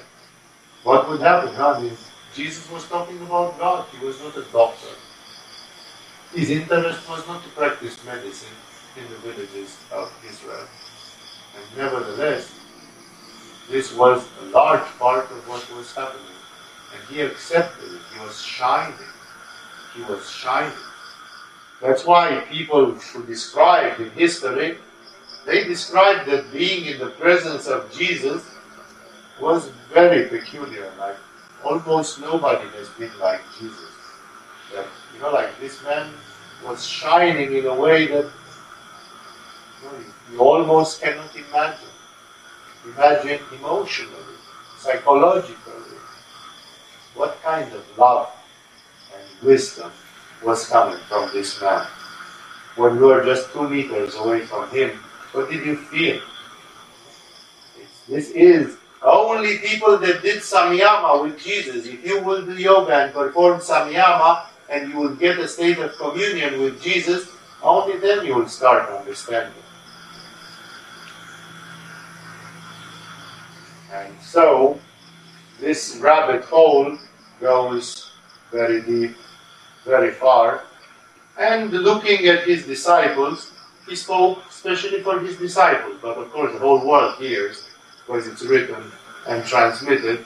Looking at his disciples, he was talking for his, I talk for you who came here tonight. If it will be uploaded on the internet, maybe many other people will listen to it. But I'm talking to those who are here. So looking at his disciples, he said, Blessed are you who are poor, for yours is the kingdom of God. He starts with the nine blessings. It's not a coincidence that there are nine, but we'll get next Thursday on that. Blessed are you who are poor, for yours is the kingdom of God. Jesus is obviously talking from the standpoint of, a, of an ascetic. The way he saw religion practiced, maybe he was in Egypt, maybe he was in India and Tibet, then he came back and maybe he visited the Essenes, all the others. All, you know, again, I'm not saying he was an Essenian or something, but whatever he has seen in his life, in those days, there was not much tantra happening. Like the people who were doing spirituality, they were doing it in the celibate, dry, poor, and other such conditions. Until today, the people who go to become monks in a Christian monastery, they first of all have to take the vows of chastity, like brahmacharya, and the vows of poverty. And then they take a vow of obedience, because so that the ego doesn't become too big. And Jesus is not, it's not his. We don't know why. That's what God gave him to do. And Jesus is not trying to say, Blessed are you who are poor. And in the 10th century, there will be a guy, Abhinavagupta, who will not be poor, and he will also be blessed.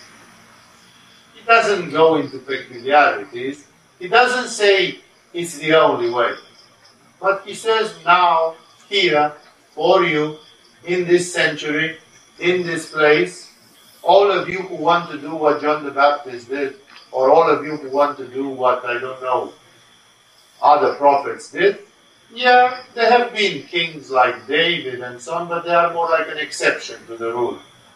Those of you who want to be, which are the blessings? You are blessed, he says, when you are poor.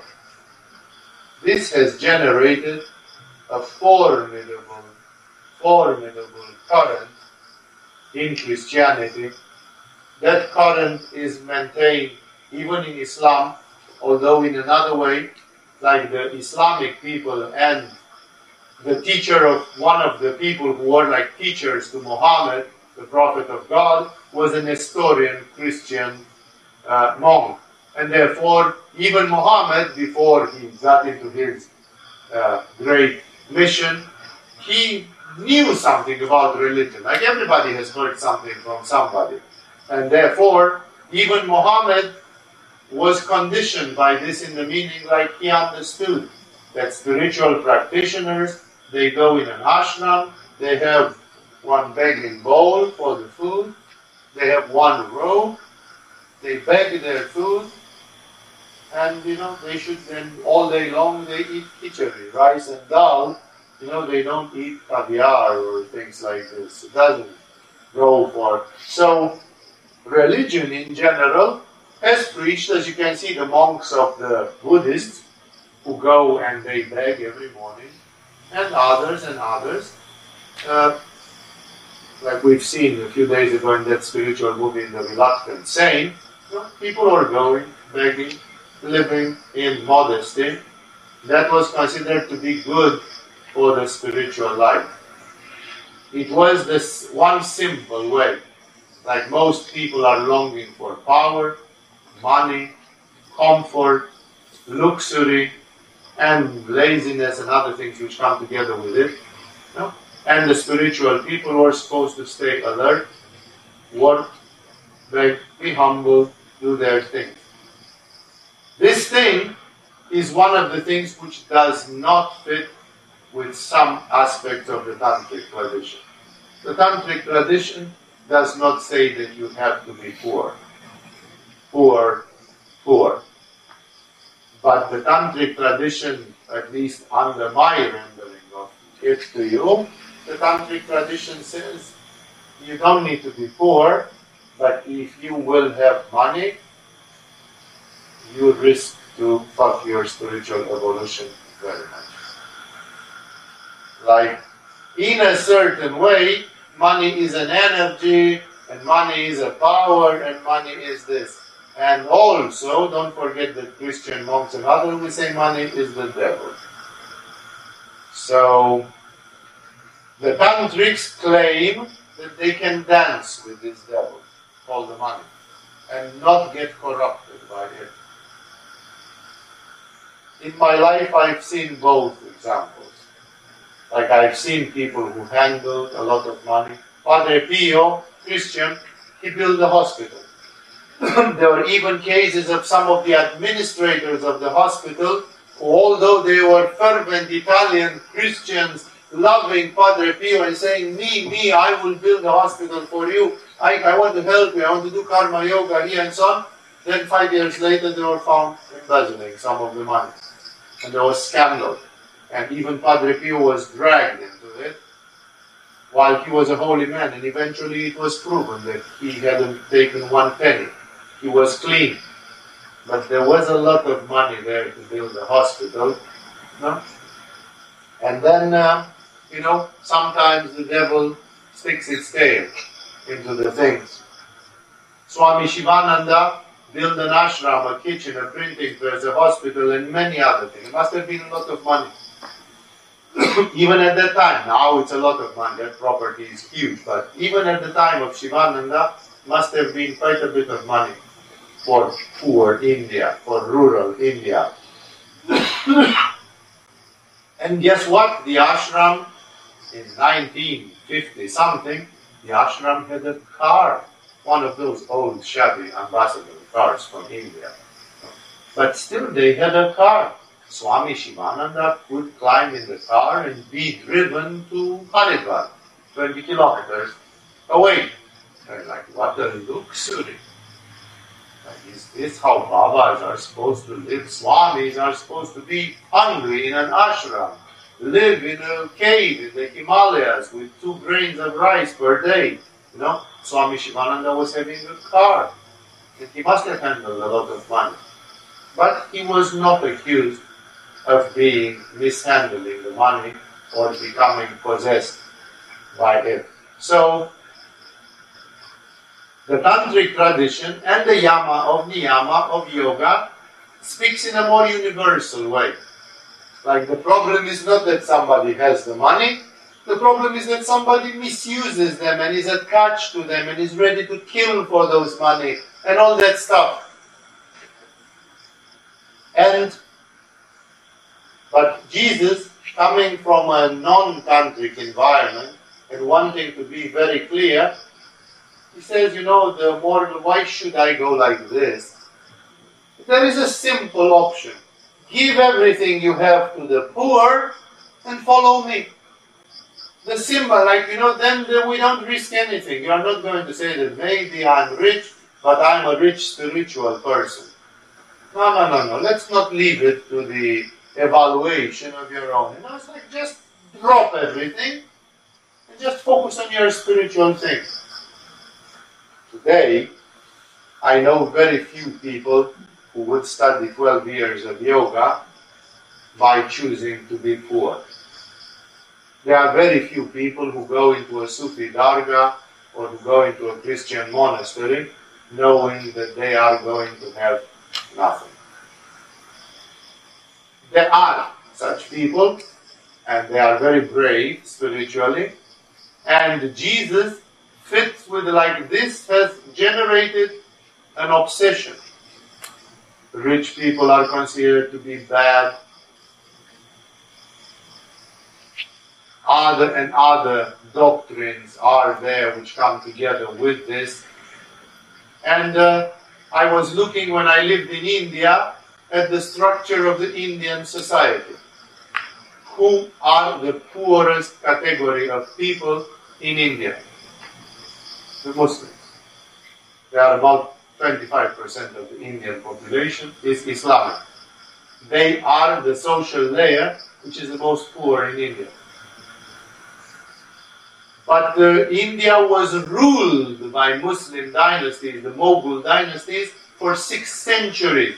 From the 12th to the 18th century, when the British took over, India was ruled by Muslims. They were the ruling class. And the Muslims were privileged and chosen to be ministers, to be given business licenses. They managed to fuck it up although they have been the political and military rulers of that country for six centuries, today and a hundred years ago, they were the most poor people in India. Why? Because the Quran just extends this thing from Jesus, which said, Blessed be the poor, for theirs is the kingdom of God. Of course, realize that here Jesus means in another way some because there are so many poor people in this world who are violent, ugly, addicted to drugs and alcohol, really wicked, ready to harm, ready to do physical violence, ready to you know, completely ignoring the scriptures and the spirituality and ready to blaspheme and to curse against God and to do such things. So it must not be about poverty, it must be about a poverty which is assumed consciously. Like, I could be rich because I'm very intelligent or whatever, skillful, powerful, and I choose to give up everything because I want to make sure that I will not be tempted ever and I will go in the footpath of God. And then, 10 centuries later, you get like a guy like Abhinavagupta who comes and says, I don't even need to be poor because I'm pretty much sure that I can deal with this demon. This demon called money, Mammona, as it's called somewhere in the Bible, to serve Mammon, the demon of money. This Mammon will not possess me. I can, like Swami Shivananda, like I don't know who, Padre Pio. I can swim in the middle of a lot of money and so on, but it doesn't touch me. I'm detached from all this. I can deal with it. Is it possible? Yes. It is possible. But it is risky. It's like playing with fire. So, whoever decides to take this path has to be very careful and verify themselves from time to time. Did I still get it? Do I have it? Am I ready? If I would go in a Buddhist monastery now and have just a robe and have to beg every morning, could I do it? Would I be ready to do it? At the end of the road, there is nirvana, there is immortality, there is freedom, there is salvation. That's the big prize that I'm asking for, that I'm searching for. Would I be ready to do any sacrifice for that? Any. If it means I have to be poor the next 50 years of my life. Would I take it with stoicism, with patience, like a Spartan, you know, like I endured. it. Yes, if that's the price, I don't know why Jesus was in a bad mood that day. And he said, Blessed be the poor. So it's like a paradigm. It's like he launched an archetypal thing. And many people believed in it ad literam and they say we have to be poor. And you go to a monastery and they are poor. The monastery can be rich, but they as private persons have nothing. And therefore, one has to verify oneself if one is there ready to let go of everything. So in this way, uh, there are many implications which come from here, but remember that they kept it, like it, it stayed in history. Jesus had other parables, the parable of the rich man, I don't know if it's in the Gospel of Luke and if you stumble over it, is here. But there are other statements of Jesus about this. So Jesus really believes in this simplicity. He believes in let the crazy people go into the fata morgana of the world and let the simple people stay like the Jews stayed 40 years in the desert eating manna from the rocks, from the floor. It is a point of view. And coming from Jesus, it's not just the point of view of some dude. There is some weird dude called Jesus, and he has this weird idea that you, like, Jesus is still Jesus. So his idea is very strong, and it was kept in almost every form of spirituality. The Jews, for example, they did not.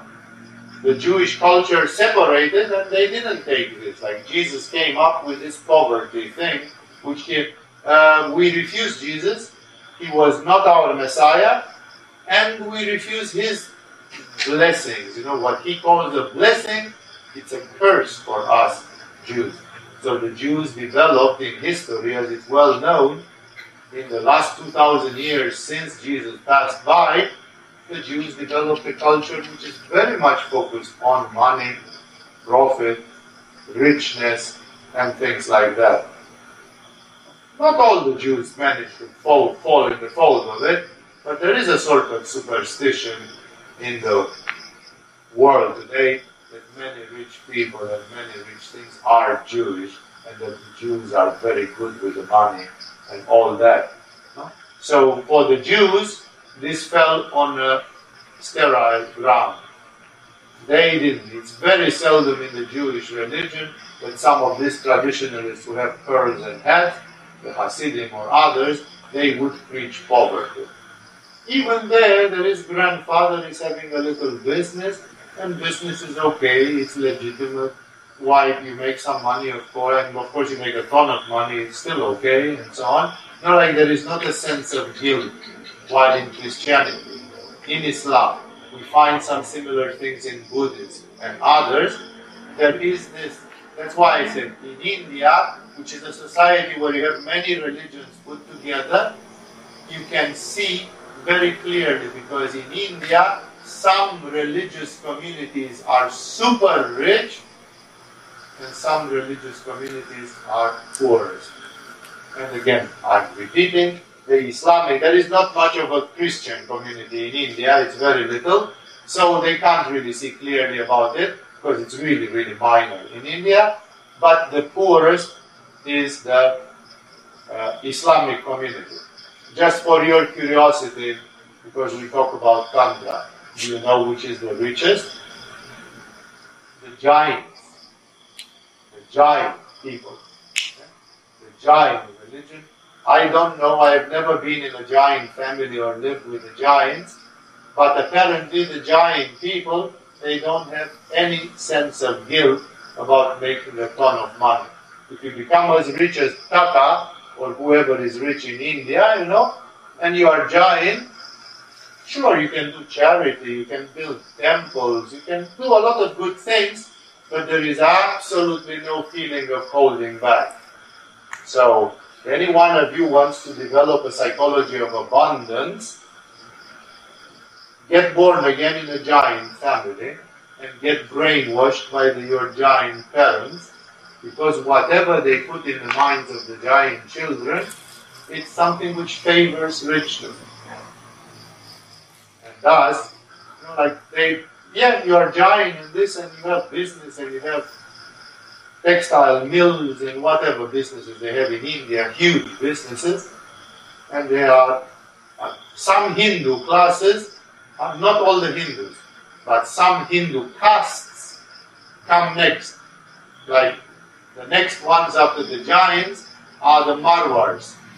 The Marwars are a special caste of Hindus, and they are the ones who have almost all the retail businesses from India and they sell saris with just a five rupee profit, but to a billion people.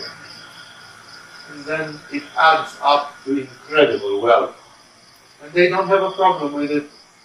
Other Hindus maybe want to copy Ramakrishna and to have nothing. Not the Marwars. The Marwars are Vaishnavas, not Shaivas. And they have something from this Vaishnava religion, which is preaching a sort of a comfort, comfortable life, luxury. It's nothing wrong with it. That's why I say that you can you have to take with a pinch of salt that although Jesus is such a great spirit, don't forget he taught in Israel to the Jews 2000 years ago in a very poor environment because people the climate is desert and people who are not having abundance of food, abundance of textiles, abundance like the Jewish community was relatively poor in those days. And therefore, what Jesus says, in my opinion, does not apply universally.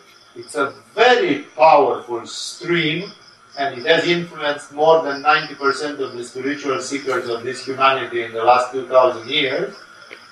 But looking at the existence of an Abhinavagupta or others, Abhinavagupta was not a spoiled rich man, but he was having a comfortable life. At least that much can be said. You can say that it's not absolutely true always. Like Abhinavagupta should have been barred from reaching nirvana. And he was not. He was a gigantic spiritual master. And he did it while having silk trousers. Silk trousers didn't prevent him from going into Baba Samadhi. So that's why here what Jesus says has to be interpreted in the context. Even Jesus depends on the context because he talks to those people and he doesn't say, and by the way, you should know that in Kashmir there are people who don't follow under this rule. Why confuse people when you have to give them a clear black and white rule? So the black and white rule for you living in Palestine at the year zero is this. And therefore, he says, don't take it like a curse that you are poor and so on. Blessed be you. And I'm going to continue next week by explaining for yours is the kingdom of God. Like, what does that mean? What do you mean? Yours is the kingdom of God. So it was expressed beautifully. I anticipate to give you food for thought by a great yogi from Sri Lanka called Yogaswami, who said, Because I don't have anything, I actually have everything. Because I am a beggar, I've got everything. A very subtle philosophy coming from the yoga of India. So, of course, Jesus goes on this. That was his choice. That's what he was teaching to his community. And it remained very powerful in humanity. Even Ramakrishna did. Ramakrishna could not touch money physically. He could not touch coins because he felt burned in his hand. He even got blisters. They saw blisters in his palm from normal coins. Like the guy was such a maniac, such a hysterical maniac, that he could produce blisters as if he was burned by a normal temperature piece of metal, a coin. But he wanted to show with this his utter rejection. Like what did money do to humanity? How much evil, darkness, ego, power games, and shit has happened because of this. People say, that money was necessary for the development of the society. Yeah, well, Ramakrishna begs to differ. He begs to disagree with anthropologists and politicians and others. Ramakrishna says we would still live in the Garden of Eden if we didn't invent money and other such similar things. But of course, maybe we would not have space shuttles. Maybe industry would not be possible to develop in such circumstances. So you lose some, you win some. Like this, we do have space shuttles, but many people have lost their soul.